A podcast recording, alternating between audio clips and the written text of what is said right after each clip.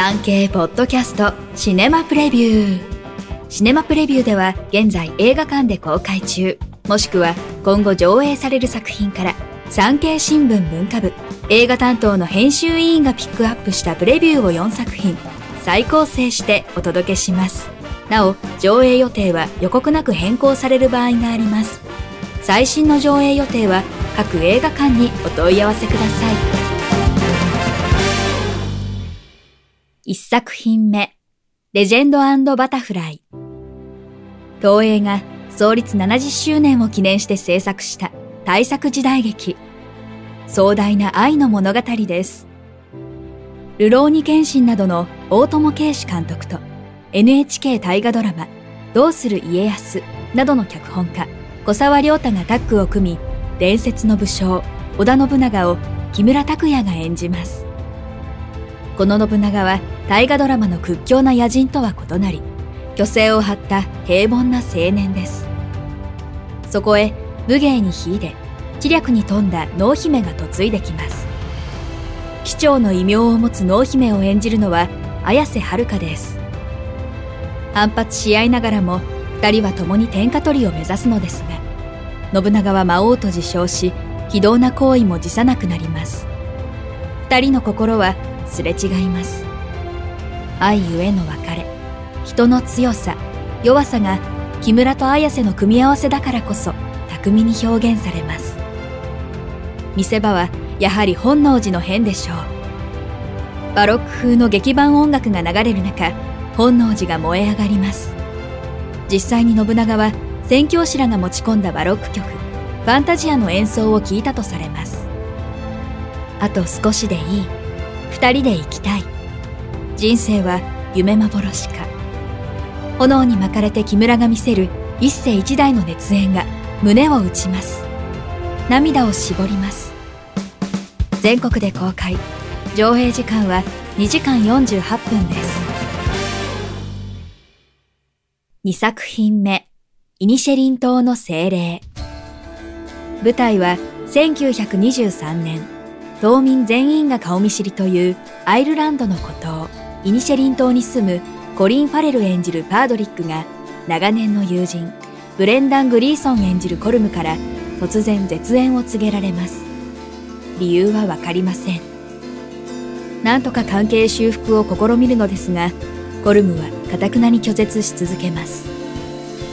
人の死を予告する精霊をモチーフに物語は衝撃的な結末を迎えます。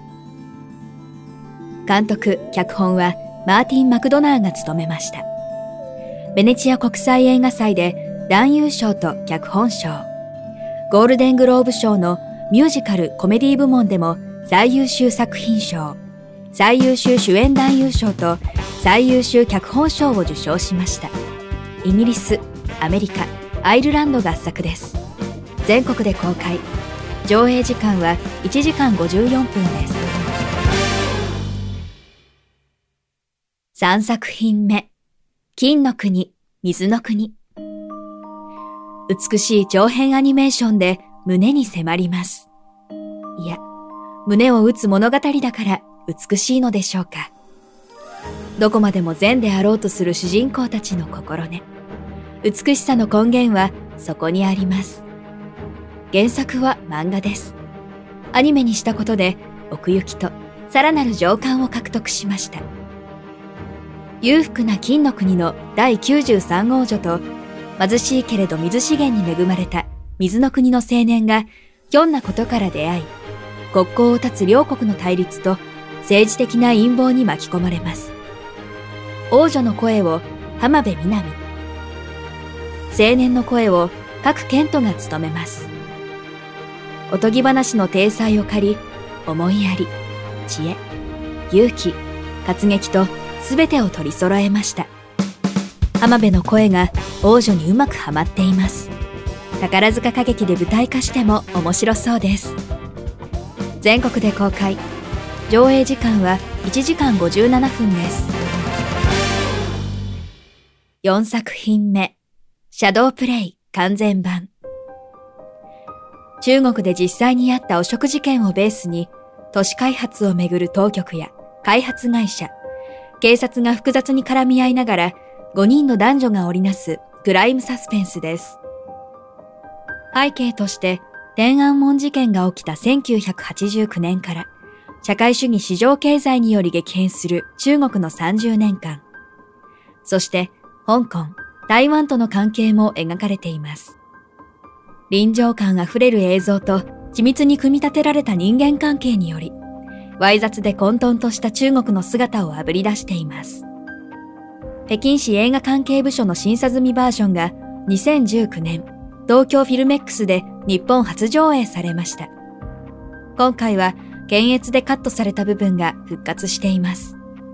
監督は、ロー・イエ。中国映画です。全国で公開中。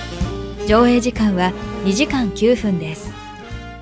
産経ポッドキャストシネマプレビュー最後までお聞きいただきありがとうございます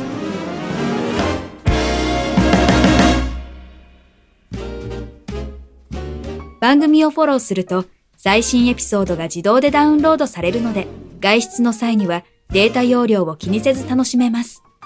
オフラインでも大丈夫。歩きながら、作業をしながら、運転しながらなどながら聞きに最適。ぜひフォローをお願いします。以上、今週の産経新聞シネマプレビュー。ナビゲーターは徳重みどりでした。